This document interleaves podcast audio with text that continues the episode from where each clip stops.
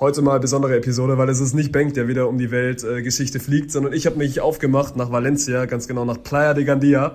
Und deswegen haben wir heute einfach so ein bisschen telefoniert. Ich habe mit, äh, mit dem Handy aufgenommen, deswegen schon mal sorry für die vielleicht passable oder nicht so ganz dolle Tonqualität, aber ich glaube, es sollte trotzdem klar gehen. Und Bank kann euch erzählen, was wir die letzten 60 Minuten so bequatscht haben. Ja, ich meine, wenn du kein iPhone hast, hast du kein iPhone, ne? So sieht's halt aus. Aber wir haben uns natürlich angeguckt, dass Platz 1 bis Platz 3 gegen Platz 4 bis Platz 6 im DFB-Pokal gespielt hat und äh, Platz 4 bis Platz 6 äh, durchmarschiert ist. Bayern und Dortmund tatsächlich raus im DFB-Pokal.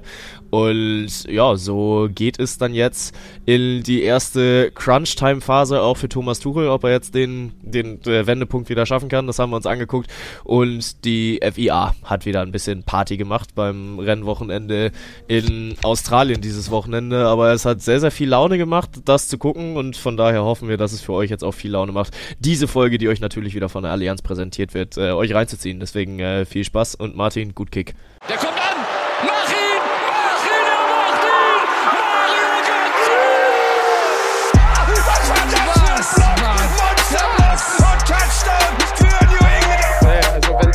ist, weiß nicht, Digga. Soll der Cornflakes 10 gehen, aber. Noch ein, noch ein, noch ein, yes. noch ein, noch ein! Großartig! Vettel ist Weltmeister 2-10.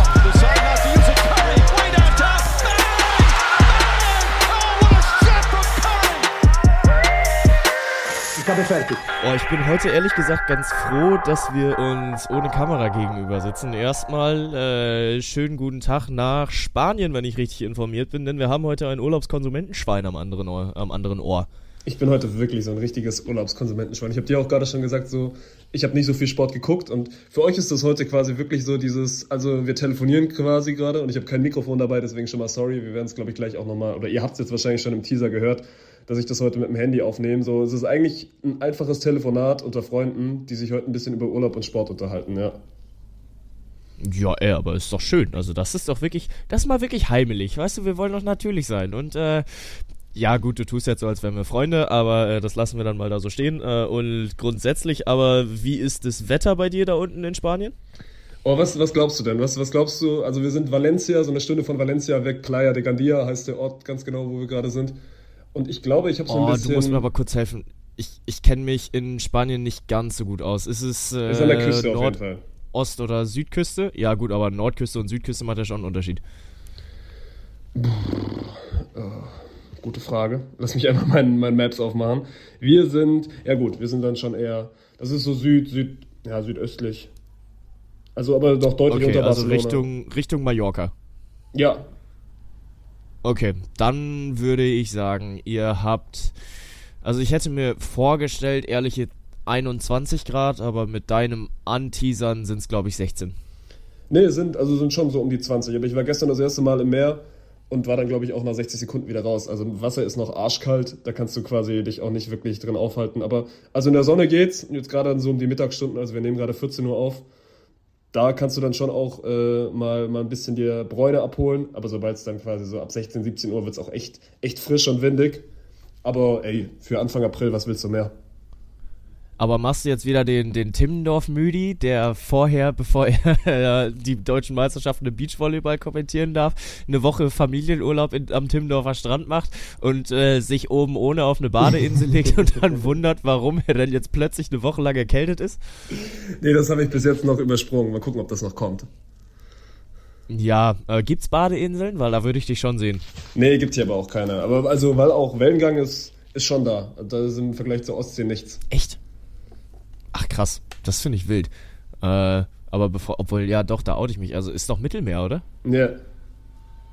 W warum hat der Mittelmeer Wellen? Das ist doch eigentlich immer auch ein relativ flacher Ja gut, weil es, also was heißt Wellen so? Du kannst es glaube ich nicht krass surfen gehen, aber weil es halt gut windig ist, ne? Und dann, also ich bin da jetzt ja, geologisch okay. nicht, so, nicht so tief drin, aber ich glaube, das hängt ja schon irgendwie Ich glaube, da machen wir uns tendenziell auch nur Feinde mit. Ja. Ja, äh, ja aber wie lange bleibst du noch? Mm, bis Samstag dass wir, dass wir, also quasi an Sonntag um Ostern ist bei uns immer Family groß und dann quasi genau die Woche einmal, einmal mitgenommen.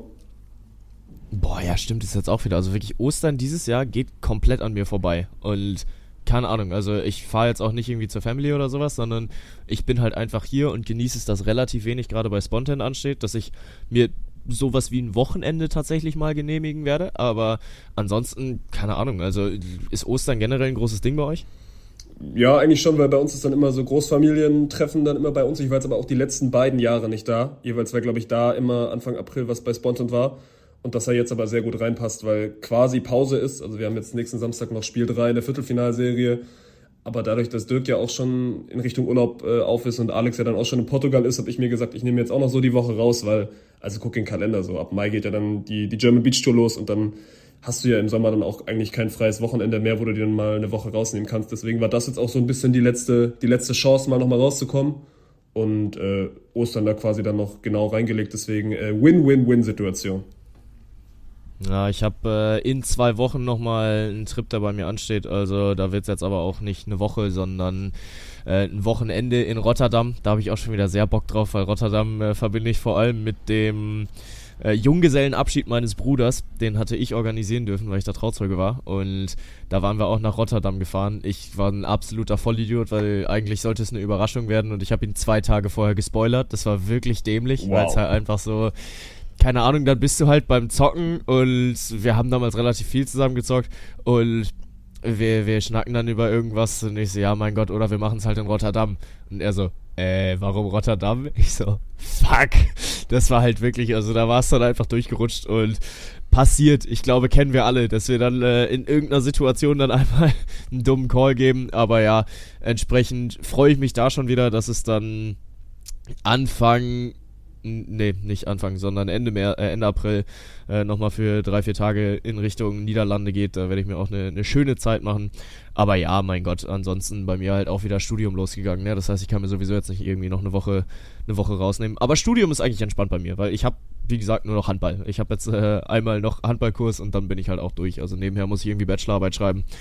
Und dann ist es das aber auch tatsächlich schon gewesen mit dem Studium. Und dann ging es schon schneller, als man das irgendwie denkt.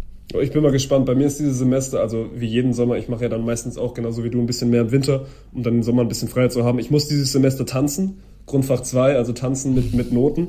Da bin ich mal sehr gespannt, wobei mir Grundfach 1 echt, also echt Spaß gemacht hat, weil wir auch, glaube ich, wenn du da eine gute Gruppe erwischt, dann, dann ist das mehr lustig als irgendwie, als irgendwie dann wirklich ein Kurs. So, das steht bei mir an, aber ich ja. habe, glaube ich, auch alle Vorlesungen in den Winter geschoben, muss, glaube ich, so ein, zwei Vorlesungen schreiben, aber bei mir ist, glaube ich, auch eher ein entspanntes Semester. Aber das ist echt ein Ding, ne? Weil viele fragen mich so von wegen, ey, hast du noch Semesterferien? Weil jetzt zum Beispiel, also Paula meinte jetzt auch, dass sie heute, glaube ich, Uni hatte und, und Nele jetzt auch. Und ich dann ja. so, ja, ich habe noch zwei, drei Wochen Semesterferien, aber du bist nicht der Einzige, der auf jeden Fall schon wieder Uni machen muss. Ja, ist auch ein bisschen nervig, aber mein Gott, so ist es, ne? Und äh, Semesterstart ist meistens ja sowieso entspannt und mein Gott, also mein Semester ist dieses Semester halt Handball spielen. Zweimal, anderthalb Stunden und eine, eine Theorieeinheit die Woche. Das kriegt man schon gebacken und äh, zwingt mich auch wieder ein bisschen Sport zu machen. Ich habe jetzt auch endlich einen Gym-Vertrag abgeschlossen, das heißt, äh, wenn wir uns im Sommer dann wiedersehen, dann bin ich komplett Maschine. Ja, ziehst du ähm, dann auch durch, oberkörperfrei? Äh, ja, safe muss. Also Disco pumpen und ab dafür. Weil ich mache äh, nichts anderes außer Brust, Bizeps all day.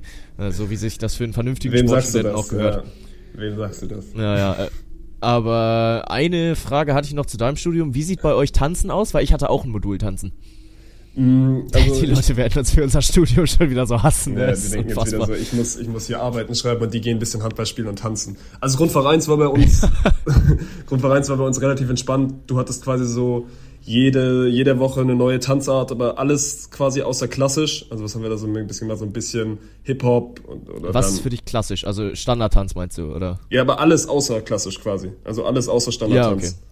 Äh, so ein bisschen ja, okay. ja, in die andere Tanzrichtung abgedriftet. Und genau, da halt jede Woche so ein bisschen was ausprobiert. Und ich glaube, jetzt im Grundfach 2 spezialisierst du dich schon ein bisschen mehr auf dann irgendwie eine Richtung und äh, ja, guckst dann, dass du das halt prüfungsrelevant irgendwie aufbereitest. Weird Flex, ich bin ein herausragender Standardtänzer. Ich weiß, das, das hast du mir schon oftmals unter die Nase gerieben. Echt? Wann habe ich dir das denn schon unter die Nase gerieben? No, du ich hast, dachte, das wäre jetzt ein, ein, relativ neues Ding. Nee, du hast schon relativ häufig mal erzählt, dass du, dass du jetzt irgendwie standardmäßig äh, relativ gut bei Tuch bist. Oder das zumindest. Also ich habe, ich kann ja erzählen, wir hatten das in der 10. Klasse, war das bei uns quasi so gang und gäbe, dass man in der Schule Tanzkurs gemacht hat. Aber ja. seitdem also ich konnte es mal so ein bisschen, wie du das halt als Zehnklässler machst. Aber seitdem, oh, ich weiß es nicht. Also wenn du mich führen würdest, dann würden wir das, glaube ich, zu zweit hinkriegen. Aber du müsstest halt den Frauenpart übernehmen. ja. Ne?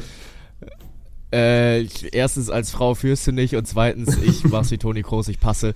Äh, aber grundsätzlich, äh, ich habe halt vier Jahre lang tatsächlich Standard getanzt und äh, eine übertrieben geile Sportart. Also äh, mir hat's unfassbar viel Spaß gemacht. Ähm, ja, aber äh, keine Ahnung, genug drumherum, weil ich glaube, wenn du heute sagst, wir sind gut beraten, wenn wir heute eine Stunde machen, ja, obwohl doch eine Sache muss ich noch erzählen, weil äh, ich bin, also das hatte ich am Anfang schon angeteasert, ich bin relativ froh, dass wir uns heute ohne Kamera gegenüber sitzen. Es gab einen kleinen Fuck-up. Und der ein oder andere von euch weiß ja schon, ich schneide mir gelegentlich mal selbst die Haare. Das heißt immer. Und äh, ja, ich laufe gerade viel mit Cap rum, weil ich dachte mir, hm, bei mir auf dem Kopf, es gelang, es gelingt mir nicht immer, dass alle Haare gleich lang sind. Probier's es doch mal mit der Maschine. Und dann habe ich die Maschine auf die höchste Stufe eingestellt. Noch im Kopf hab da dann noch zwei, drei, hab, hab da dann noch zwei, drei Sachen dran gebaut. Das hat dann aber nicht funktioniert. Und die höchste Stufe waren 16 Millimeter. Und da dachte ich mir, ja, anderthalb Zentimeter, das, das ist doch schon stylebar. Ja, äh, anderthalb Zentimeter sind nicht so viel. Ich sehe gerade aus wie Dirk. Hast du durchgezogen? Hast du also quasi alles kurz gemacht? Ich habe jetzt alles kurz und äh, ich habe mich immer noch nicht dran gewöhnt und es wird auch keine Fotos davon geben. Oh, ich will ähm, ein. Dann schick mir eins bei Snapchat, dann speichere ich es nicht. Äh, ja, nee, das glaube ich dir nicht, weil also Snapchat kannst du kannst du screenshotten. Ähm, nee, ich, äh, meine Mitbewohnerin hört Podcast nicht, deswegen ist auch okay. Ich, es ist gestern passiert und ich bin gestern den ganzen Tag mit Cap rumgelaufen und äh, sie hat dann gefragt, hä, äh, ist, sieht deine Frisur wieder scheiße aus oder warum äh, trägst du eine Cap? Ich so, nee, nee, äh, nach dem Haare schneiden habe ich mir eine Haarkur reingemacht und die muss gerade einweichen und dafür braucht die so einen Helm. Und die so, ach so, und dann zwei Stunden später, sag mal, wie lange braucht deine Haarkur denn um einzuziehen? Ja, pf, keine Ahnung, stand drauf. Deswegen habe ich so einfach durchgezogen. Ich bin gespannt, wann sie Lunte riecht. Also ich werde es durchziehen, dass ich drin nur mit Cap oder Kapuze rumlaufe, weil heute Morgen war auch noch Kapuze. Aber es sieht wirklich, also es sieht nicht dramatisch scheiße aus, aber es ist überhaupt nicht mein Stil und ich fühle mich wirklich nicht wohl damit. Also bin ich jetzt quasi einer der Ersten, der das erfährt, dass du neue Haare hast und unsere Tausenden von Podcast-Hörern. Ja, abzüglich der 20 Leute in meinem Handballkurs, aber die haben es auch schon gesehen. Äh, da oder hast du hast du dann auch ja, mit, aber da hast du dann mit Frisur durchgezogen oder hast du dann auch Cap angelassen während dem Training? Nee, also während, während Sport machen mit Cap geht eigentlich nur beim, beim Tennis klar. Und von daher äh, finde ich das beim Handball ein bisschen affig und habe dann äh, da meine Kappe abgezogen. Aber da kennt man sich eigentlich noch nicht, weil äh, es relativ bunt immer zusammengemischt. Und dann in der ersten Stunde hatte ich drin eine Cap auf also im, äh, im Seminarraum und als es dann ins Sportliche ging, habe ich die Kappe abgezogen. Das heißt, die wissen nicht, wie ich sonst meine Haare trage. Äh, heute hat mich von denen keiner drauf angesprochen. Das heißt, es war ja, auch, also entweder so sah es halt so ja, es, entweder es sah so scheiße aus, dass meine Frisur betroffen macht und das ist nicht, nicht trauen, was, getraut, zu sagen. was zu sagen. Ja. Meint er das ernst? Rennt er wirklich ja. immer so rum? Ja, ja, ja. Nee, aber äh, es ist es ist ungeil. Ich kann dir sagen, wie es ist. Ich hätte die Situation gerne anders. Denkt sich übrigens auch ein Thomas Tuchel, der schon aus seinem ersten Wettbewerb nach zwei Spielen äh, rausgeflogen ist. Für Tuchel raus, ohne Witz. Hat, hat die Kabine nicht mehr im Griff. Ja, ja, der hat safe schon die Kabine verloren. Also ich glaube, Manuel Neuer hat auch schon wieder Protest eingelegt. Reklamierarm ist schon oben. Ah, ich musste schon ein bisschen schmunzeln, also ich habe es natürlich, ich habe natürlich nicht geguckt. Genauso, wir werden gleich, wir müssen heute ein bisschen über den VfB sprechen mal wieder, so ob, ob ihr wollt oder nicht. Aber ich habe natürlich nicht so viel Fußball jetzt hier im Urlaub geschaut äh, und habe es dann bei beim Kicker ganz normal im Live-Ticker gesehen und dann siehst du ja immer erst das Ergebnis und ich dachte so, oh, okay, 2-1 gegen Freiburg zu Hause verloren, kann man ja mal machen und dann gehst du ja drauf und guckst dir so ein bisschen den Spielverlauf an und ja, also äh, so, so, so nah liegen dann irgendwie so Freud und Leid beieinander. So am Samstag vermöbelst du noch Dortmund, genauso wie du es eigentlich vorher gesagt hast. Und dann bekommst du zwei, drei Tage später gegen Freiburg einen auf die Mütze. Und also ich sag dir mal ehrlich, so die Dortmund-Niederlage oder die Dortmund, äh, das, die, oh jetzt, die Dortmund. Du redest gerade über Bayern, ne? Also ich, ich war gerade kurz verwirrt, weil äh, du hast gesagt, wir müssen heute noch ein bisschen über VfB reden, aber äh, ja, ja. Es wir, ist, reden, wir reden über die Bayern ähm, und reden natürlich über den Dortmund-Sieg. So, der tut den Bayern sehr gut, aber die Niederlage tut also wenn du mal ehrlich bist, fast noch ein bisschen mehr weh, weil also rein theoretisch, du hast diese Meisterschaft jetzt ja nicht mit dem Spiel gegen Dortmund gewonnen, aber du hast den Pokal gegen Freiburg verloren. Und deswegen, ja. boah, weiß ich nicht. Also, wie, wenn, wenn, wenn du als Bayern-Fan auf diese Woche guckst, dann glaubst du, hättest du lieber, hättest du lieber das anders, andere Ergebnis genommen. Also sagen gegen Dortmund verlieren, aber Freiburg schlagen. Boah, erstmal, wie knapp war bitte mein Tipp? Hast du noch im, im Ohr, was ich dir letzte Woche getippt habe? Ja, du meintest, dass sie sie abschießen und ich, ich gebe dir den auch trotzdem, weil am Ende so, es geht 4-2 aus, aber das Spiel war ja nach 4-0 durch. Ja, aber ich habe dir ein genaues Ergebnis gegeben. Hast du das noch im Ohr? Nee, aber was hast du gesagt? 4-0? 5-2. Ich habe gesagt, das Ding geht 5-2 aus. Okay. Und es war so knapp. Es war so knapp. Also das war wirklich, es war legit kein dummer Tipp. Es war kein dummer Tipp. Aber naja. Ähm, ja, keine Ahnung. Also am Wochenende völlig seltsam. Also diese, diese ganze Bayern-Woche war wirklich unfassbar seltsam, weil dann kommen die ersten Trainingseinheiten unter Thomas Tuchel, nachdem du von der Länderspielpause zurückkommst. Es klappt alles. Äh, Tuchel spielt ein wirklich, äh, lässt einen wirklich guten Ball spielen gegen Dortmund. Äh, Borussia Dortmund wirklich komplett gar nicht im Spiel. Die waren 45 Minuten lang abgemeldet, haben sich danach überhaupt erstmal wieder getraut, Fußball zu spielen. Ähm, aber dann am, am Mittwoch, glaube ich, war es gestern für uns, war das alles, nee, vorgestern, Dienstag, äh, war das überhaupt nicht mehr wiederzuerkennen. Also Bayern hat sich überhaupt keine Chancen rausgespielt, wo man aber auch fairerweise sagen muss, äh, die Freiburger haben es gut gemacht. Also Freiburg hat den Bayern halt schon relativ viele Steine in den Weg gelegt. Ähm, es kommen selbst überhaupt nur zu zwei Torchancen, wenn man die Torchancen so nennen mag, nämlich ein Elfmeter und ein Sonntagsschuss aus zweiter Reihe. Ähm, aber grundsätzlich es hatte überhaupt nichts miteinander gemein. Also dieses Spiel am Samstagabend und dieses Spiel am Dienstagabend, das waren zwei völlig verschiedene Welten. Und ich finde es ultra seltsam, wie eine Mannschaft sich innerhalb von vier Tagen so einmal im, im Kreis drehen kann und jetzt die erste Chance halt verspielt hat. Und ja, ich finde es ein bisschen übertrieben, da jetzt äh, drüber zu reden, okay, wer ist mit Nagelsmann gewonnen worden oder nicht, weißt du sowieso nicht. Aber keine Ahnung, also die, die Bayern-Woche war eine Achterbahn der Gefühle. Ja, und ich glaube, also es gibt, gibt viele, die da von draußen draufschauen und, und den Bayern das auch schon ein bisschen gönnen, ne? weil, ey, viele haben mit den Kopf geschüttelt, so Tod ist ein guter, guter Trainer, aber das, was du, oder wie du es vor allem mit Nagelsmann gemacht hast, so dieses Ganze drumherum, das hat vielen nicht gefallen und deswegen ist das so ein bisschen, ein bisschen die Karma-Schelte, die die Bayern jetzt abbekommen haben. Und mal gucken, so, weil jetzt ist genau dieser Fall eingetreten, so, du spielst im Champions League Viertelfinale gegen City, das kann genauso laufen wie gegen Freiburg und dann hast du plötzlich nur noch die Meisterschaft und dann ist das eine erste halbe Saison, egal ob Tuchel sie gewinnt oder nicht, so, auf die bist du nicht stolz aus Münchner Sicht. Ja, ja, total. Und äh, da fragst du dich dann auch, ob es dann jetzt Not getan hat zu dieser Phase, ne? Weil wir reden schon seit zwei Monaten drüber, dass die Phase der Entscheidung jetzt eingeläutet ist. Ja, und Newsflash, die geht halt bis Mai. Und wenn du dann Anfang April da äh, einen Hebel völlig umwirfst.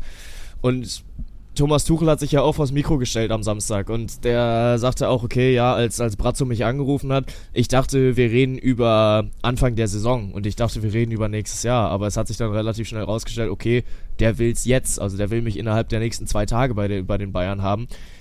Und das zeigt ja aber auch schon, dass grundsätzlich diese Bereitschaft da gewesen wäre, ey, wir machen das zum äh, Saisonstart und wir gehen mit Thomas Tuchel als Trainer in die neue Saison rein.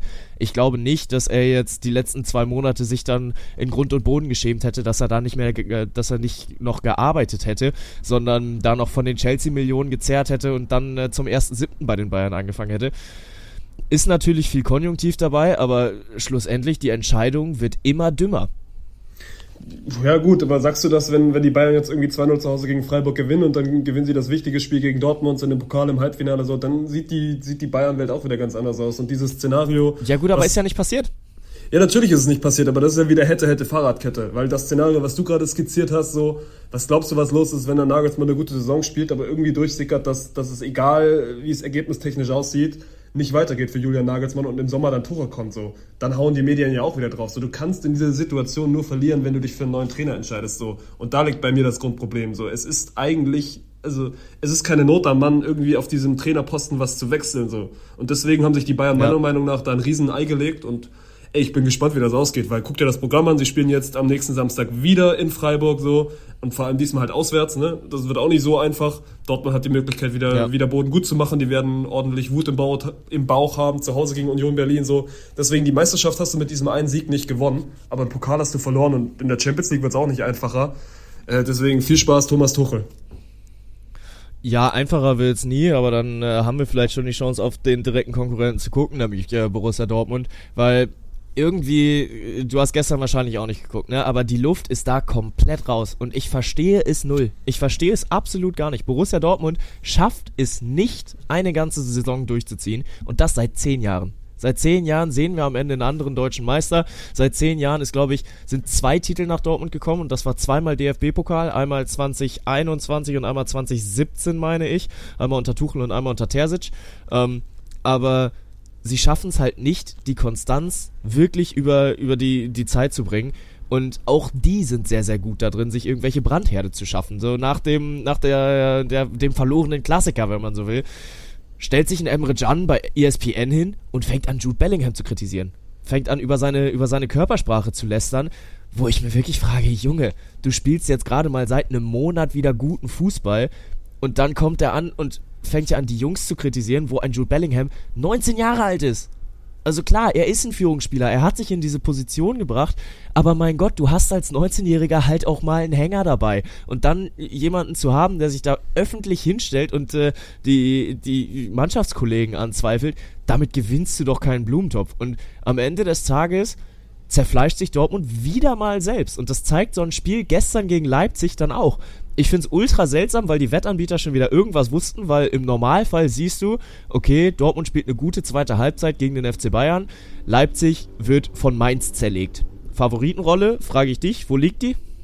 Ja, aber diese gute zweite Halbzeit gegen Bayern, da gebe ich auch nicht viel drauf, weil die Bayern da nur noch mit 50% gespielt haben. Ich weiß aber, wo du hin willst. Und ey, für Dortmund sind das jetzt, also ist das eine taffe Woche gewesen, aber du musst ja auch mal auf den Plan gucken. Sie spielen in München und sie spielen in Leipzig so.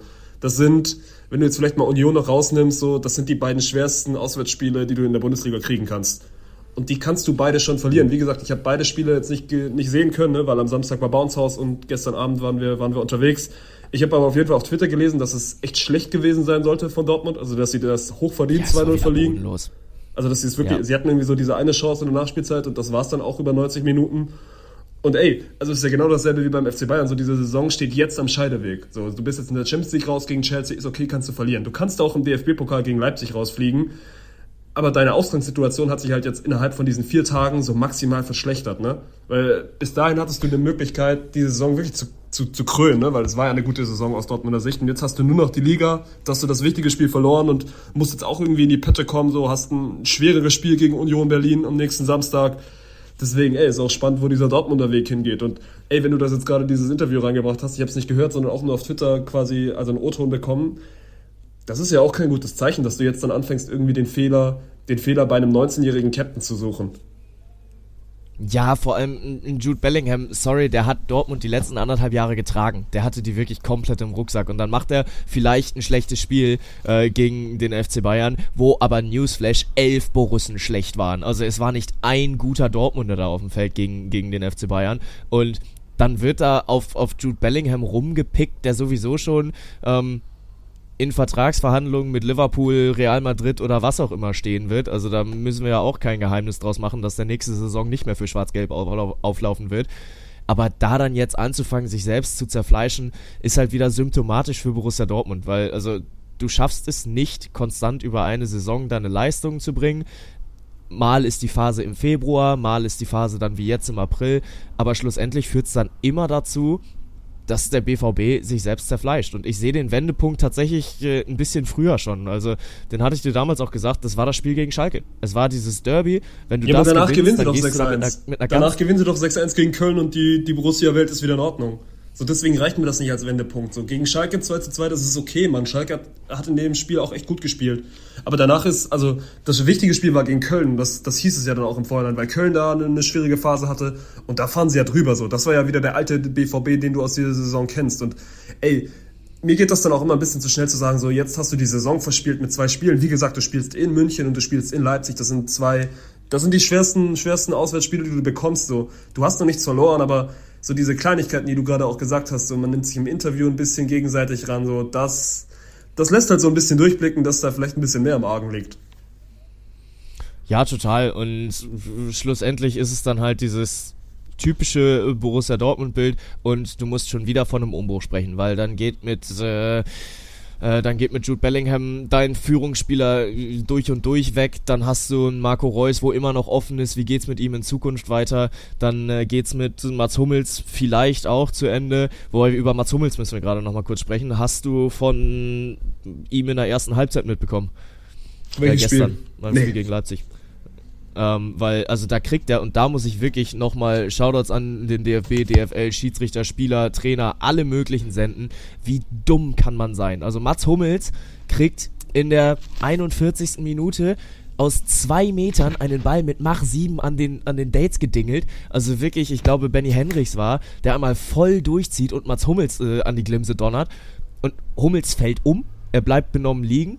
Ähm, Spiel geht aber weiter. Erstmal Kontersituation für Dortmund, die versuchen es auszuspielen, weil sie lagen schon 1-0 hinten. Und dann kommt der Ball aber in die andere Richtung zurück. Hummels versucht sich irgendwie hochzuraffen, taumelt, legt sich wieder hin, weil der Junge überhaupt nicht klarkommt. Und dann kommt ein Arzt drauf, macht einmal seinen Finger hoch und runter, guckt, ob Mats Hummels den, diesen Finger verfolgen kann und dann darf der weiterspielen.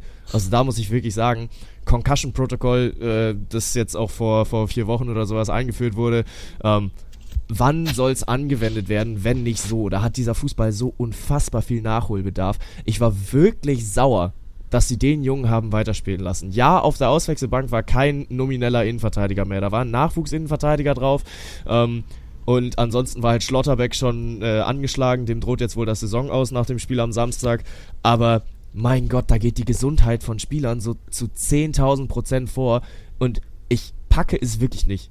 Diese Dummheit von Verantwortlichen, sei es Trainer, sei es Mannschaftsoffizielle, sei es die Spieler selber, sei es Schiedsrichter, die da wirklich mal einen Riegel vorschieben müssen. Der Bruder ist gerade kurz knocked out gewesen und dass sie den dann wieder aufs Feld schicken, wirklich bodenlos, absolut bodenlos und kann ich null nachvollziehen.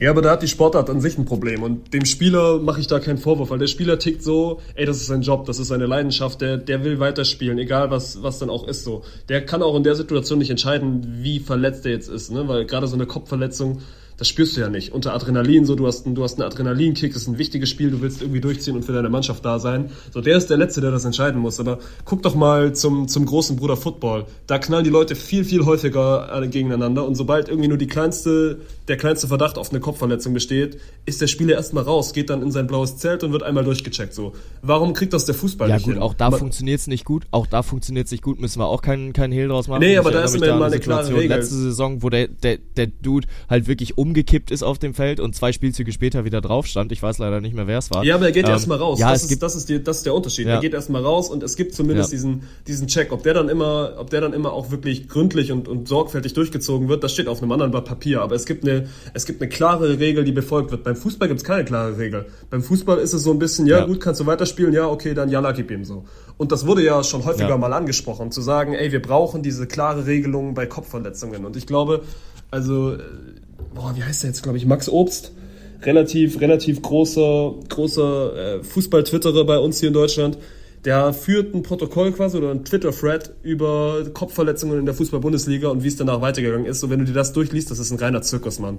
Wie viele Kopfverletzungen einfach links liegen gelassen werden und die Spieler dann nach einer Minute wieder auf dem Platz stehen und so.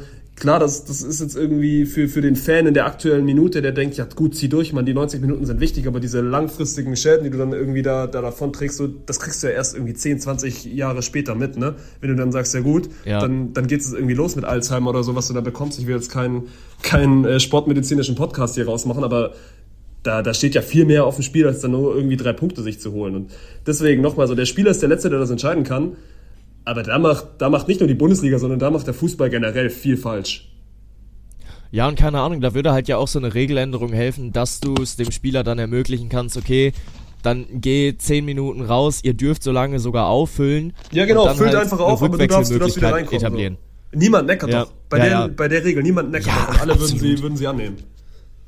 Ja, es geht ja auch einfach darum, die Spieler zu schützen und die Spieler halt auch ein Stück weit vor sich selbst zu schützen, weil du sagst es richtig, klar, der Spieler will spielen, es geht hier um Pokal und Mats Hummels ist ein Kämpfer. Der sah vorm 1-0 auch nicht zwingend gut aus, weil äh, da auf der rechten Seite ähm, einer ordentlich durchgebrochen ist, dann in der Mitte Timo Werner bedient. Ähm, ich glaube, Simakan war es, der da an, an Hummels vorbeigezogen war, ähm, aber ist auch egal.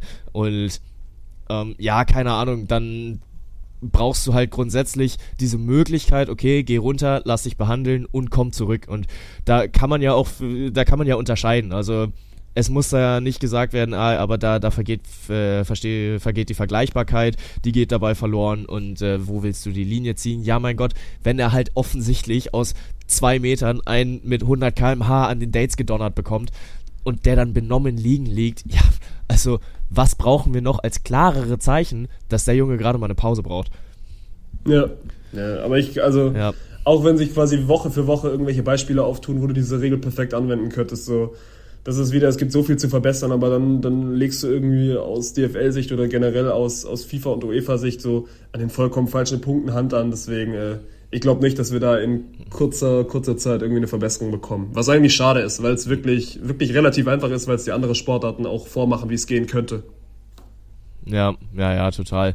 Ähm, eine Pause, hatte bekommen Gregor Kobel, weil er eine lange Zeit verletzt war. Und also du wirst nicht dran vorbeigekommen sein, oder? Anders als Gregor Kobel am Ball. Nee, da, da bin ich tatsächlich nicht dran vorbeigekommen. Das war. Aber warum passiert das dann immer in solchen großen Spielen, denke ich mir? Also Kobel davor wirklich, ja. der hat eine Saison gespielt, so du kannst ihn, du kannst ihn auf jeden Fall reinwerfen als besten Torwart dieser, dieser Bundesliga-Saison vor seiner Verletzung. Die kam dann irgendwie ja. zu einem zu einem falschen Zeitpunkt für den BVB. Aber ich habe jetzt kein, kein Beispiel parat, aber gefühlt ist das immer bei diesen großen Klassikerspielen, gerade gegen Dortmund, wo der BVB so dumme Gegentore kassiert, gegen, also die kassieren sie gegen niemand anderen. Aber gegen Bayern rutscht dann so einer halt mal wieder durch. Ja, gegen Schalke wäre fast so ein Ding passiert. Also nicht Fehler Kobel, aber da war es ein Missverständnis zwischen Schlotterbeck und Hummels, als Schlotterbeck den Hummels da einmal abballert und äh, das war der Ex-Schalker, was Salazar, der dann alleine aufs Tor zuläuft und äh, den Ball dann rechts vorbei donnert. Das wäre halt auch so ein Ding gewesen, ne? Aber klar, grundsätzlich Druck ist ein Thema und bei, bei Kobel stellt sich dann natürlich auch die Frage nach der Matchpraxis, ob das ein Grund dafür sein könnte. Ja, aber das Ding ist doch kein Held. Also die Szene ist doch kein Ding von Druck oder Matchpraxis. So. Das, das passiert einmal von tausendmal so. Der spielt diesen Ball im Training. Also wie, wie oft der diesen Ball in, in, in einer Saison spielt, das ist ja, ist ja Minimum mal Ja, aber welchen anderen Erklärungsansatz hast du denn? Ja, das ist einfach, einfach einmal passiert. Also es passiert dann einmal, dass er dir durchrutscht und das ist genau in der, in der Situation passiert so. Das passiert ihm nicht im Training, das ja. passiert ihm nicht, wenn er einfach so irgendwie draußen im Freibad zockt, sondern so, aber mir ist das zu einfach dann zu sagen, so, das ist oh, der Druck. Wie, wie gerne würde ich das sehen, Gregor Kobel draußen im Freibad bei der Pommes Mayo, dass er sich mit Mats Hummels und Marco Reus diesen Ball hochhält und er dann da dran vorbeitritt. Grandios, grandios. Ja, passiert Bild. das ja, ja sorry, red weiter. Da passiert das ja nicht. Und dann passiert es irgendwie genau zum falschen Zeitpunkt und damit also ich will nicht sagen, dass Dortmund das Spiel gewinnt, wenn das nicht passiert, sondern weil die Bayern waren auch einfach wirklich gut, gerade in dieser ersten Halbzeit, so was sie mit Dortmund angestellt haben. So, die hätten schon noch ihre Tore gemacht, aber so, das ist ja direkt ein Genickbruch. Wenn du, wenn du so reingehst in so ein Spitzenspiel und dann vor allem auch, du merkst ja, wie, wie verunsichert Dortmund die nächsten Minuten dann agiert ist. So.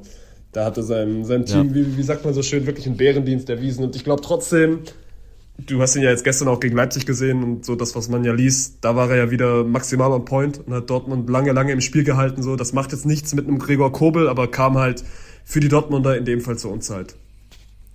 Äh, ich finde es tatsächlich sogar genau umgekehrt. Also dadurch, dass er halt gestern so überragend gespielt hat, weil Leipzig wirklich die ersten 35 Minuten angelaufen ist wie Fuchs Teufel.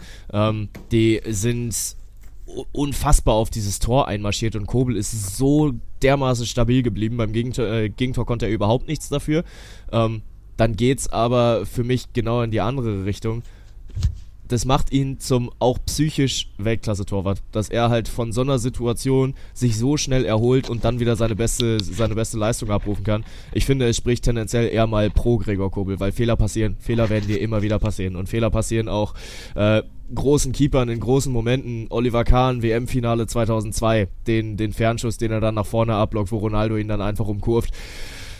Ja, ein bisschen kleiner in der Kategorie von, von der äh, Keeper-Klasse her. Loris Karius, den hat's gebrochen. Man kann sagen, der ist seit der Szene im Champions League Finale zerbrochen. So, der hat seitdem keinen ja. keinen großen Starterjob mehr bekommen. Deswegen, ey, ich gehe ja damit ja. so. Kobel und ich bleib ja dabei. Für mich ist Kobel mittlerweile so, du hast Neuer aktuell nicht. Sommer spielt eine gute Saison, aber du musst ja Kobel trotzdem mit reinwerfen, dass er aktuell der Beste ist, wenn, wenn er sein, sein Normalniveau erreicht. Und das erreicht er ja Woche für Woche. Und auch in der Champions League hat er Dortmund wirklich viel gebracht gegen Chelsea. Deswegen, nee, wobei, ja. da stand er gar nicht im Tor, da war Meier dann im Tor, weil das ja quasi die Phase war. Aber davor dann in der Runde so. Deswegen, ich glaube, wir sind uns ja alle, dass, dass die Bayern das Spiel nicht wegen Gregor Kobel gewinnen, sondern weil da andere zehn Dortmunder auf dem Platz standen, die es Minimum mal genauso schlecht ja. gemacht haben. Bloß das Dumme ist halt, wenn du als, als Torwart einmal so einen Fehler machst, dann ist es quasi in, in zehn von zehn Fällen ein Tor. Aber wenn du als Stürmer irgendwie ja. halt irgendwie vorne nicht anläufst oder mal eine Bude nicht machst, so, dann geht das Spiel weiter. Und das hat, glaube ich, auch, ja. auch Schmieso hat das gut getwittert, so, Kobel spielt eine, spielt eine herausragende Saison in diesem einen Moment, wo quasi ganz Fußball Deutschland drauf guckt. Da lässt er halt einmal einen durch so. Und natürlich wird sich dann erstmal drauf eingeschossen. Aber es hat sich jetzt ja auch im Nachhinein äh, sehr schnell rausgestellt, weil sich natürlich auch eine Mannschaft dann geschlossen hinter den Torwart stellt. So, Dortmund verspiel, also verliert das Spiel nicht wegen Kobel. Ja, und schlussendlich, selbst wenn Kobel dieser Lapsus nicht unterläuft, dann wird Borussia Dortmund innerhalb der nächsten 20 Minuten ja, den Sie verlieren das, sie verlieren also das trotzdem. Da sind wir uns, glaube ich, einer Meinung. Ja, ja, ja. Also ähm, es ist bitter, dass es halt in der 13. Minute passiert, aber spätestens bis zur, bis zur 30. führt der FC Bayern sowieso, weil auch die sind halt angelaufen, äh, unfassbar hoch und haben Gregor Kobel da unter Beschuss genommen. In den ersten 10 Minuten Dortmund vielleicht noch ein bisschen besser in der Partie, aber sobald das Gegentor gefallen ist, die hatten halt alle keinen Bock mehr. Und äh, du hast dann auch sofort hängende Schultern gesehen. Ähm, war ein bisschen, ja, Angsthasenfußball ist mir da zu viel gesagt, aber Dortmund war halt gebrochen und das passiert aber auch mit einem Tor, was sie dann so durch einen Distanzschuss von Kimmich oder was auch immer, äh, wie auch immer sie dann ein Tor kassieren. Von daher kein Vorwurf an Gregor Kobel. Das ist halt das Spiel äh, als Keeper und wie gesagt, für mich kommt er da nur groß aus dieser Situation raus. Stuttgart hat den vierten Trainer in der laufenden Saison bankt. Was macht das mit dir?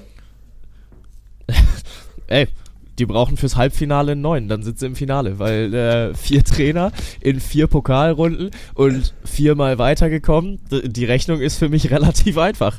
Das ist echt unfassbar. Vor allem auch, wenn du, ich habe gestern natürlich so zigtausend Memes gesehen, wo du dann irgendwie so siehst, der Stuttgart steht im Halbfinale und dann dahinter siehst du irgendwie mal die Gegner, gegen die sie so gespielt haben. So, ich weiß gar nicht mehr, wer in der ersten Runde dran war, aber es sind ja dann quasi, also Bielefeld, Paderborn und jetzt Nürnberg. So, du hast einmal die zweite Liga abgegrast. Davor war es dann safe irgendwie. Ich glaube, sie haben gegen Dresden angefangen. Das war dann noch dritte Liga. So, also gibt es einen einfacheren Nominell sogar der gefährlichste Gegner, würde ich sagen. Ja.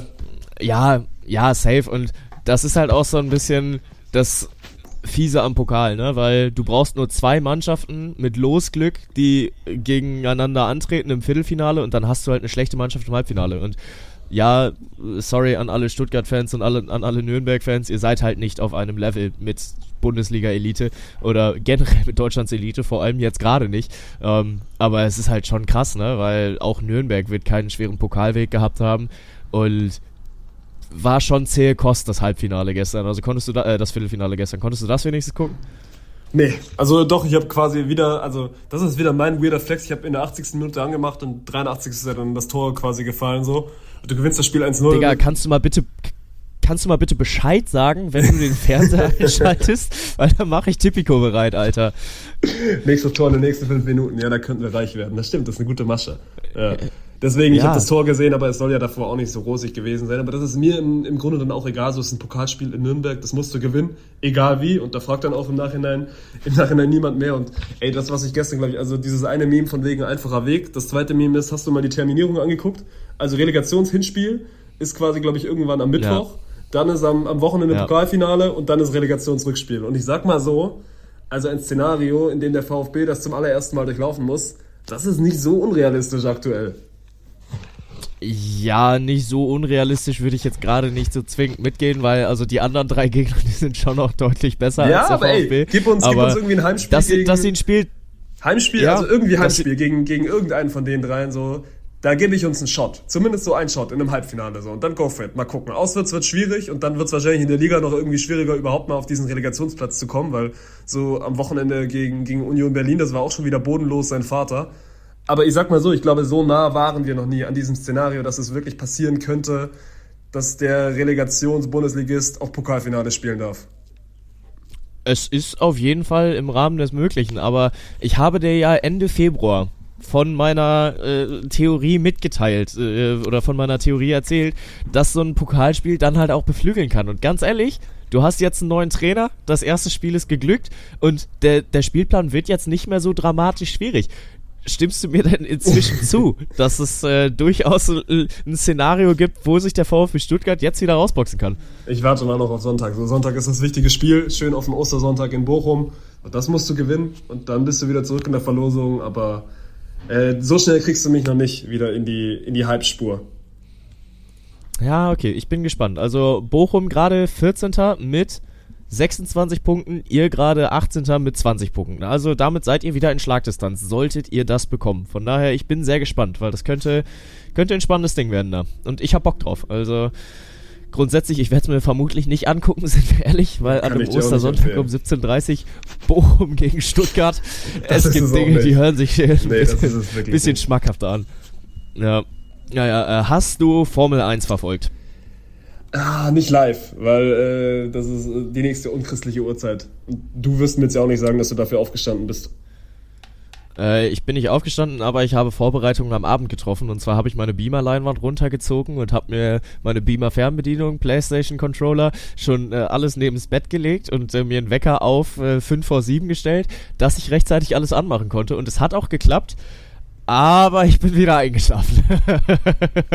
Weil, wenn du dann halt so im Halbschlaf noch bist, dann, äh, ja, wird's natürlich ein bisschen schwierig, aber ich habe grundsätzlich alles mitbekommen, was da passiert ist. Und also, Es ist es ist schon wieder der, ja, es ist der reinste Wahnsinn auch grundsätzlich, was, was die FIA da wieder entscheidet, ne? Also, drei rote Flaggen gab es noch nie in einem Formel 1 Rennen. Eigentlich auch ein, wieder äh, Business as usual für Max Verstappen, der das Ding von vorne weg dominiert. Aber dann, also wir könnten jetzt lange und ausführlich übers Rennen reden, aber wir müssen halt diese letzten zwei Minuten beleuchten, ne? Weil was da, oder die letzten zwei Runden, äh, was da passiert ist, ne? Runde 53 von 58 war es ein Kevin Magnussen, der in die Bande fährt und sein komplettes Auto zerlegt, beziehungsweise seinen, seinen kompletten rechten Hinterreifen zerlegt. Dann Splitter überall auf der Strecke verteilt. Erst vier Runden Safety Car. Dann sagen sie, okay, wir sollten doch unterbrechen. Und nach Rennerbruch stehender Start in Runde 57 von 58. Ähm, und einer war halt schon raus. Und damit, das, also generell waren glaube ich schon drei oder vier Leute raus. Und damit hast du halt nur noch so 15 Mann, die mitfahren. Und wenn du dann auf 15 bist und ab 10 gibt's Punkte, da fängst du halt an, Bumpercar zu spielen. Und ganz ehrlich, da mache ich niemandem einen Vorwurf, dass sie dann da einmal komplett durchziehen. Aber also wirklich, solltet ihr euch nicht die Highlights von dem Rennen angeguckt haben, es reicht, wenn ihr äh, bis Minute 10 vorspult, weil die ersten 10 Minuten, wenn ihr euch nicht für Formel 1 juckt, braucht ihr euch auch nicht geben. Aber danach geht's halt los, ne? Weil, also, dann wird überholt, dann wird zu spät gebremst, dann äh, versucht hier noch einer reinzustechen, hier fährt einer über den Kies, hier fährt einer übers Gras, zwei Teamkollegen schießen sich ab. Also es hatte wirklich nichts mehr mit Motorsport zu tun, aber es war eine grandiose Show.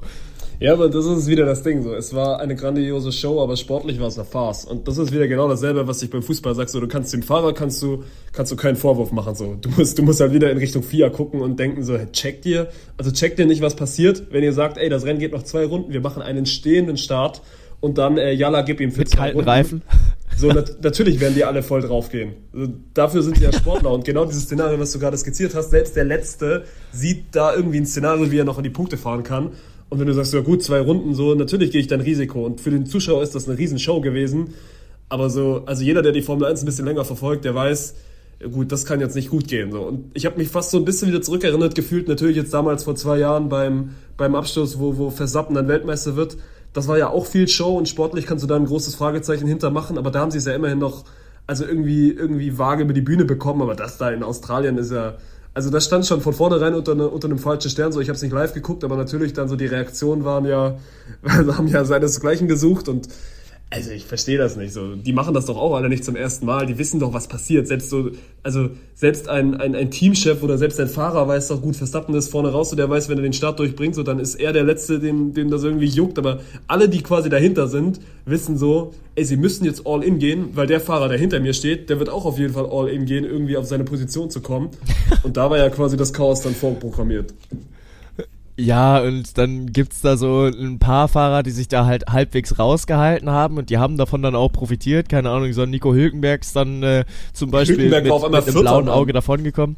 Ja, safe. Und er hat dann ja auch noch davon profitiert, dass Carlos Sainz ähm, den, den Fernando Alonso einmal rausgedreht hat und Fernando Alonso damit ans Ende des Feldes gerutscht. Carlos Sainz kriegt am Ende eine 5-Sekunden-Strafe und dadurch, dass da nur noch Sainz vor ihm war, wäre Hülkenberg plötzlich auf Podium gewesen. Weißt du, verliert die ersten beiden Rennen gegen seinen, gegen seinen Teamkollegen. Kevin Magnussen schießt sich in Runde 53 selbst raus und urplötzlich steht da ein Podium für, für Nico Hülkenberg.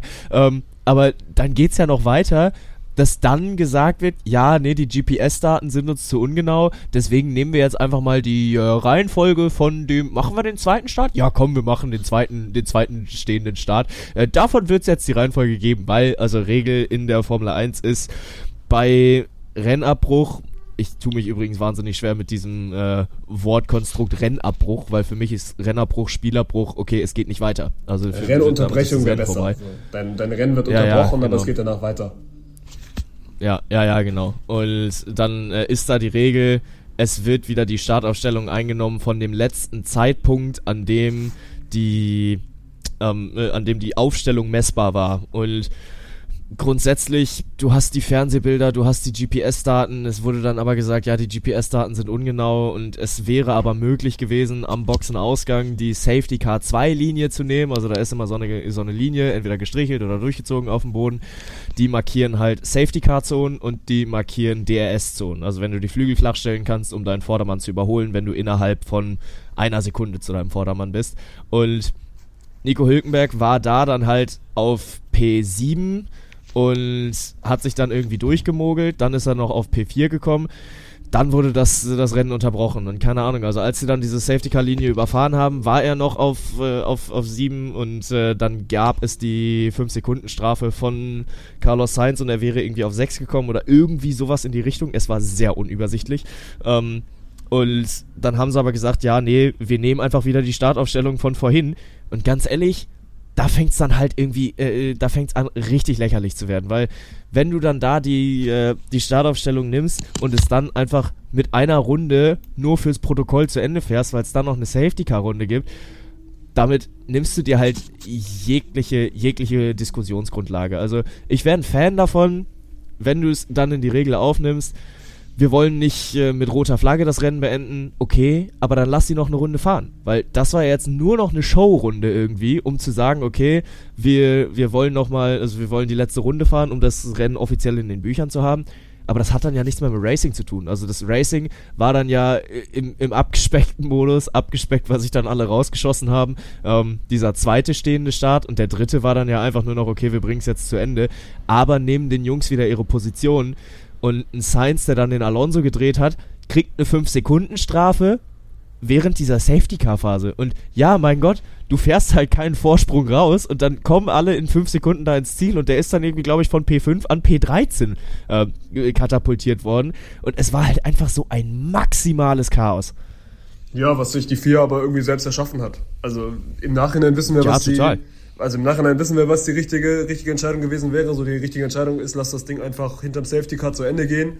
So und also was ich mir auch denke, du hast diese Show ja nicht mehr gebraucht. Also wenn du jetzt, also wo kommst du her? Wenn du wirklich ein langweiliges Rennen hättest, so Verstappen fährt das von vorne runter und davor passiert so gar nichts, dann kannst du das trotzdem nicht rechtfertigen, aber dann, dann kannst du ja immerhin mal diesen Gedankengang verstehen, zu sagen so, ey, bis dato war das jetzt wirklich, das war keine Show so, lass das irgendwie vielleicht nochmal auf die letzten beiden Runden zusammenspitzen. Ich will das nicht gut reden, aber dann könnte ich immerhin verstehen, wo das herkommt. Aber du hattest ja eigentlich, also die zwei Stunden davor konntest du dir gut geben. Das war viel los, Mann. Es, es, es, es war irgendwie Spannung drin, wenn jetzt auch nicht ganz vorne. Aber dann zu sagen, so, ey, wir, wir treiben jetzt nochmal auf die Spitze und lassen euch da jetzt zwei Runden nochmal stehend irgendwie, irgendwie die Position ausfahren, so, das war von vornherein zum ja. Scheitern verurteilt. Und deswegen, äh, kannst du da auch kein Mitleid haben mit der FIA, dass die da jetzt einen großen Salat im Nachhinein haben und irgendwie außer Verstappen niemand so richtig glücklich ist. So, frag mal bei Ferrari nach. Ja. Das ist das nächste Katastrophenwochenende für Ferrari, ne, weil Leclerc rausfliegt. Sainz holt keine Punkte, jetzt bist du drei Rennen in der Saison und Ferrari ist quasi schon wieder abgeschrieben. Äh, also ja. spannungstechnisch weiß ich nicht, ob es das war. Ja, und frage auch mal bei einem George Russell nach, weil der steht äh, vor dem ersten, äh, vor dem ersten Boxenstopp oder vor dem ersten, äh, nee, vor dem ersten Rennerbruch steht er auf P1. Also der ist ja am Anfang durchmarschiert. Ja, bei, dem, bei, dem hat auch, bei dem hat auch sein das Auto gebrannt. Also wäre eh egal gewesen, ob der ja, auf 1 ein brennendes Auto hat oder auf 5 oder auf 6. Ja, das stimmt, aber schlussendlich wäre es halt sein Rennen gewesen, weil er steht dann auf 1, dann kommt das Safety Car und er sagt, okay, dann gehe ich jetzt an die Box. Ähm, fährt dann in die Box rein und zwei Runden später kommt halt die rote Flagge. Zwei Runden später kommt der Rennerbruch. Ähm, es war eine gefährliche Situation, weil da war Alex Albon äh, in, die, in die Bande gerast und dann auch mit dem Arsch hinten wieder auf die Strecke. Nico Hülkenberg hätte da auch wirklich fast hops genommen, weil also der sieht den, den Jungen in allerletzter Sekunde und kann dann auch irgendwie ausweichen. Er selbst bezeichnet es als, ja, da hatte ich mal kurz Cold Brown unten rum und ähm, dann, ja, lassen sie die erst noch zwei Runden fahren. Russell geht an die Box und danach kommt der Rennerbruch. Also da habe ich ehrlich gesagt keine Ahnung, wie da die offiziellen Regelungen sind. Aber finde ich ein bisschen schwierig, weil dann kannst du, also er hat halt gesagt, okay, wir, wir wollen jetzt den, also wir wollen den Undercut verhindern, dass jemand äh, früher als wir an die Box geht und dann vor uns wieder rauskommt.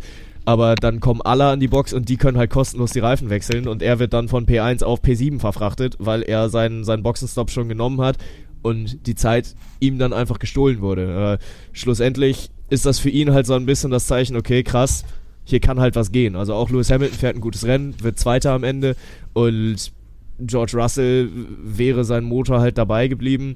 Das hätte schon noch was geben können. Also ich bin gespannt, wie sich Russell jetzt im Team einordnet, weil der wird auch gesehen haben, okay, krass, ich kann fahren und ich kann auch einem Lewis Hamilton mal Punkte abnehmen. Ich kann einem Lewis Hamilton da schon auch mal den Rang abfahren und tendenziell ist das schon was, das könnte noch einen Kampf geben über die Saison. Ich fand auch den Anfang ganz charmant, wo, glaube ich, Russell irgendwie vor Hamilton war und gesagt hat, er soll ein bisschen auf seine Reifen aufpassen. Und Hamilton dann quasi hinter ihm Zehntel für Zehntel gut gemacht hat und Russell dann irgendwie so mal nachgefragt hat, so, ey, wie kann es sein, dass ich auf meine Reifen aufpassen muss und Hamilton darf hinter mir frei fahren und, attackiert, und attackiert mich jetzt so. Deswegen, ich gehe da, ich geh ja. da voll und ganz mit und glaube so, dass Russell schon ein guter Gegenspieler sein könnte gegen Hamilton und auch hoffentlich gegen Hamilton dann auch fahren darf. Also, dass Toto Wolf denen sagt so, regelt das auf der Strecke, aber nochmal, um auf deinen Grundpunkt zurückzukommen, so, beim Russell-Ding kannst du ja der FIA keinen Vorwurf machen. Das ist einfach Pech, dass du nee, sagst, klar. ey, du ja, nimmst absolut. ein Safety Car und zwei Runden später holst du deine rote Flagge raus. Die rote Flagge ist ja da auch richtig. So, wenn du nicht weiterfahren kannst, dann, dann musst du rote Flagge machen. So, das ist einfach Pech. Ja. Aber beim, beim abschließenden ja. Ding, um, um die Formel 1 jetzt auch einmal abzurunden, so, da muss sich die FIA selber an die Nase fassen und keine Ahnung, vielleicht haben wir jetzt dann unser, unser eines großes FIA-Skandal für die, für die Saison durch. Ich glaube irgendwie nicht so richtig dran, ja. sondern die werden, die werden ja, schon das, das eine oder andere Mal nochmal zaubern. Aber keine Ahnung, also ich, ich, ich glaube, es ist ja auch schon wieder jetzt ein neuer Renndirektor. Oder ist das immer noch, also weil dieser Masi, der ja quasi vor, vor zwei Jahren da war, der ist ja abgetreten. Ja. Ich also, glaube, zu dieser Saison war ein neuer da. Ähm, aber keine Ahnung, so genau stecke ich da auch nicht drin. Ähm, ja, nee, generell, es ist ja back-to-back -back passiert. Also beim, beim letzten Rennwochenende gab es ja auch schon diese Diskussion mit dem Safety Car, was dann kommt, obwohl, boah, keine Ahnung, wer es war, aber ich glaube, Lance Stroll war es, der sein Auto dann neben der Strecke abstellt, schon quasi in die, in die Ausfahrzone reinfährt und dann kommt trotzdem noch ein Safety Car raus die vier Entscheidungen sind alle ein bisschen fragwürdig gerade und äh, keine Ahnung, müssen wir jetzt nicht lange drüber reden, aber kurz Erwähnung sollte es auf jeden Fall auch noch finden. Letzter Formel 1 Take, äh, Bernie Ecclestone, der im, in einem Podcast äh, Veröffentlichungen andeutet oder be beziehungsweise veröffentlicht, jo, 2008, wir wussten im Vorfeld von einem angekündigten Rennunfall, äh, der passieren wird aber wir haben nichts unternommen, weil wir gesagt haben, ja, wir wollen, wir wollen dem, dem Sport einen großen Skandal äh, ersparen. Und Felipe Massa beschwert sich da jetzt drüber und will juristisch dagegen vorgehen. Und das finde ich schon krass, weil das könnte zur Folge haben, dass Lewis Hamilton ein, äh, einen Titel aberkannt wird. Äh, habe ich, hab ich gar nicht mitbekommen. Also erwischte mich auf dem, auf dem ganz falschen Fuß. Also was ist der Konsens? 2008 wurde ein Rennunfall quasi skizziert und Genau. Äh, also es ging dann darum, ich weiß nicht mehr, wer es war, aber der Teamkollege von Fernando Alonso sollte einen Unfall bauen, um Fernando Alonso zu helfen, um ihm Punkte zu verschaffen. Großer Profiteur davon damals äh, Lewis Hamilton, der auf Rang 3 gefahren ist und damit wichtige WM-Punkte gesammelt hat. Felipe Massa ist damit abgerutscht äh, oder hat das Rennen auf Platz 13 beendet, ist nicht in die Punkte gefahren. Am Ende fehlt ihm ein Punkt zur Weltmeisterschaft und Ecclestone und der damalige äh, Formel 1 Direktor, was auch immer, FIA Direktor, keine Ahnung, äh, haben davon gewusst, aber haben einfach nichts gesagt und äh, haben gesagt, ja, ja, wir lassen es jetzt mal so laufen. Also wirklich GG an der Stelle, aber auch GG an jeden, der glaubt, die hätten damit nichts zu tun gehabt. Und äh, die kriegen von so einem Vorfall, der im Vorfeld skizziert wird, mit und machen dann nichts. Also wenn da nicht Geld im Spiel war, dann weiß ich auch nicht, was, äh, was da Phase ist. Äh, ja, und grundsätzlich ist ein Felipe Massa darüber natürlich nicht glücklich, weil ihm fehlen da am Ende die WM-Punkte und der will da jetzt gerichtlich gegen vorgehen. Aber in der Formel 1 darf der internationale Sportgerichtshof, der KAS, nur eingreifen, wenn es sich um Doping handelt. Und da es da kein Dopingfall ist, darf der KAS nicht eingreifen, sondern es geht nur um den ich setze es jetzt in Anführungsstriche, keine Ahnung, ob es wirklich so ist, unabhängigen äh, Sportgerichtshof der, der FIA, vor dem da Berufung, oder das genau unabhängige Berufungsgericht, vor das darf Massa jetzt ziehen, aber ja, sind wir mal gespannt, was da rauskommt, weil Bernie Ecclestone, der hat jetzt wohl ein bisschen Scheiße am Dampfen. Und das könnte noch einen großen Skandal geben, der sich daraus ergibt. Glaube ich nicht dran, aber ja, vielleicht, vielleicht ja der nächste kleinere, größere Skandal, den die Formel 1 da am Hut hat. Aber also, das, da wird nichts passieren, Mann. Das ist jetzt irgendwie eine, eine Podcast-Phrase gewesen. So, natürlich findet Massa das nicht cool, aber glaube ich nicht dran, dass das irgendwie, irgendwie dann also du, du gehst jetzt, also du sagst, es gibt ein Szenario, wie Hamilton WM-Titel verliert, so niemals. Niemals. Könnt ihr mich quoten, wird nicht passieren. Dafür ist das auch, wenn, wenn, wenn das groß genug wäre, warum ist das dann, dann hätte das ja auch schon für einen Aufschrei gesorgt. So, dann hätte ich das ja mitbekommen. Ich würde mich mal als so sportaffin, sportaffin bezeichnen, dass sich solche Nachrichten, wenn das dann mal wirklich irgendwie hochgekocht wird, dass man das dann mitbekommt. Aber solange das jetzt noch nicht so groß ist, glaube ich, wird das auch schnell wieder unterm Tisch verschwinden. Ja ja, sind wir mal gespannt. Werden wir ein Auge drauf haben, wenn sich da irgendwas ergibt. Aber ansonsten, ja, mit Blick auf die Zeit, können wir vielleicht noch kurz anreißen. Es geht in die letzte NBA-Woche rein. Und äh, einer deiner Coach-Takes, der steht aber mal maximal auf wackeligen Füßen. Äh, die Mavericks sind immer noch auf Rang 11 und äh, sie sind vor allem gerade punktgleich im Westen, beziehungsweise sieggleich mit Thunder. Beide stehen bei 38, 42, aber die Mavs haben wohl den direkten Vergleich verloren. Ja, weil die Mavs jetzt gerade so mal wieder ein Spiel gewonnen sind, Alter. Ich verstehe es nicht. Ich verstehe nicht, wie dieses Team so schlecht sein kann. Ja, es ist Wahnsinn, ne? Also, keine Ahnung, vor allem, wenn man sich jetzt anguckt, gegen wen die in den letzten Wochen verloren haben. Also, gegen die Lakers gewinnen sie knapp, dann äh, kommt dieses Spiel gegen die Warriors. Sie verlieren gegen die Hornets zweimal in Serie. Sie besiegen die Pacers. Dann gegen die 76ers eingeknickt, gegen die Heat eingeknickt, gegen die Hawks eingeknickt. Dreimal in Serie verloren. Um, also, und vor allem die Hawks haben sie dann auch noch wieder in der Verlängerung verloren am Montag.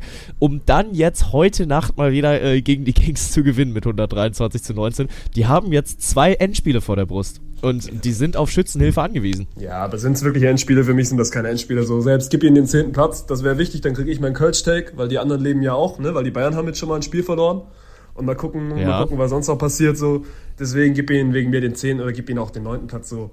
Und dann ist mir egal. Dann werden die entweder in den, in den, in den Planes rausfliegen oder sie fliegen dann in der ersten Runde raus, weil also sie spielen wirklich schlechten Basketball. Sie spielen einfach, einfach keinen guten Basketball, obwohl Kyrie Irving jetzt heute Nacht, ich habe es ein bisschen, bisschen heute Morgen geguckt, war, war er echt wieder klatsch, gerade im vierten Viertel, aber so defensiv reicht das nicht, man. Die verteidigen alle nicht wirklich und ich glaube, das System der, der Mavericks wurde dann auch irgendwie darauf ausgelegt, so zu sagen, ey, es ist, es ist egal, wenn wir 120 Punkte kassieren, so, wir machen dann einfach irgendwie pro Spiel 125, 130, aber das passiert ja gerade nicht. Also sie sind defensiv einfach schlecht, aber können es offensiv nicht auffangen und deswegen wird das, wird das nicht für einen für ein Mavericks Playoff Run reichen und deswegen also natürlich, ich, ich weiß, dass das jetzt irgendwie aufgebauscht wird und natürlich wäre es ein, es wäre, es wäre historisch, wenn die Mavericks mit diesem Kader selbst, selbst das Play-in-Tournament verpassen.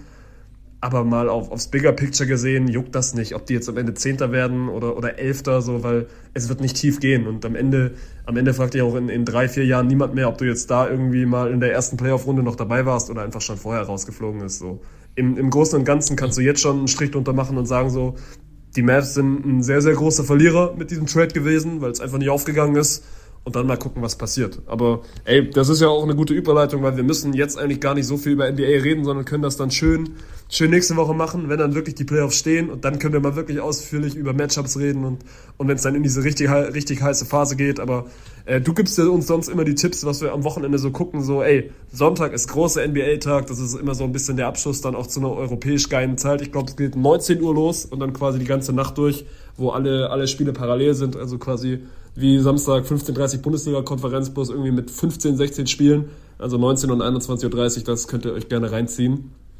Und ansonsten, ja. Äh, ja, werden wir nächste Woche wieder ein bisschen über die NBA schnacken, wenn es dann, wenn's dann losgeht mit der heißen Phase.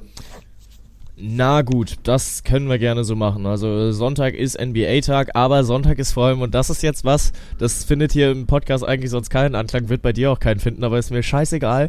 The Masters geht wieder los. Es wird wieder gegolft und äh, es könnte, es könnte das letzte Turnier äh, oder das letzte Masters vom Tiger Woods sein. Also es ist äh, eines der größten, wenn nicht das größte Golfturnier der Welt und es werden relativ viele keinen Golfbezug äh, bei uns haben. Aber ich empfehle es euch wirklich. Sonntagabend gönnt euch mal Golf. Wenn ihr auf so einem schönen Ostersonntag, ihr habt gerade äh, noch zwei Stunden bei Stuttgart gegen Bochum gepennt, wurde da von einem langweiligen Kommentar, weil das Spiel auch wirklich absolut nichts, nichts hergibt, äh, schön in den Schlaf genuschelt und dann äh, macht ihr euch NBA an, könnt ihr euch auf einem anderen Bildschirm Golf anmachen. Der Sonntag beim Golfturnier wirklich unterschätzt geil. Also der macht wirklich viel Spaß und kann ich jedem nur empfehlen, euch da äh, Sonntag zumindest mal den vierten Tag zu geben. Also, weil am Ende stehen da wieder Entscheidungen. Es wird auch da, sage ich jetzt einfach voraus, es wird wieder eng werden. Ähm, ja, und mein Gott, ansonsten haltet ihr euch halt an alles, was, äh, was ihr schon kennt. Also Fußball ist natürlich wieder, nächste Woche geht's auch wieder los mit Champions League, da habe ich sehr, sehr viel Bock drauf. Ähm, ja, und äh, jetzt am Wochenende die beiden Spiele, auf die wir vielleicht in der Bundesliga gucken. Das ist einmal Dortmund gegen Union, äh, zu Hause in Dortmund und Freiburg gegen Bayern München. Also das sind zwei Spiele, entweder kann es da wieder einen, einen Führungswechsel geben, es bleibt eng in der, in der Meisterschaft, oder die Meisterschaft entscheidet sich am Samstag. Also die drei Möglichkeiten sind da schon gegeben, weil ich glaube, wenn Dortmund das tatsächlich gegen Union verlieren sollte, wenn Bayern gegen Freiburg zurückschlägt, dann ist es vorbei. Borussia Dortmund wird keine fünf Punkte mehr aufholen. Gut, dann äh, gucken wir mal, wo wir nächste Woche dran sind. Ob es dann, ob's dann schon entschieden ist, laut denkt. Ja, aber glaubst du, Dortmund könnte jetzt noch in dieser Phase der Saison fünf Punkte aufholen? Nö, keine Ahnung. Ich nicht. Ich, ich kann das aber auch nicht rechnen, weil ich habe Urlaub. Ja, ja, ist fair. Also bis nächste Woche haben wir vielleicht wieder einen Rechenschieber dabei und äh, wir brauchen auf jeden Fall keinen Rechenschieber, um herauszufinden, dass die Allianz Original der geilste Versicherer der Welt ist. Äh, die haben auch eine wunderschöne Arena im Süden Deutschlands und da wird es in zwei Wochen heiß, wenn Bayern gegen Manchester City spielt. Aber guckt euch erstmal die, die nächsten Wochen an. Die Folge wurde euch präsentiert von der Allianz und von Martins Urlaubsgrüßen. Da gehe ich jetzt auch wieder hin. Tschüss. ja, kurz und knackig raus. Wir sehen uns nächste Woche. Ciao. Sehr gutes, sehr gutes Ende.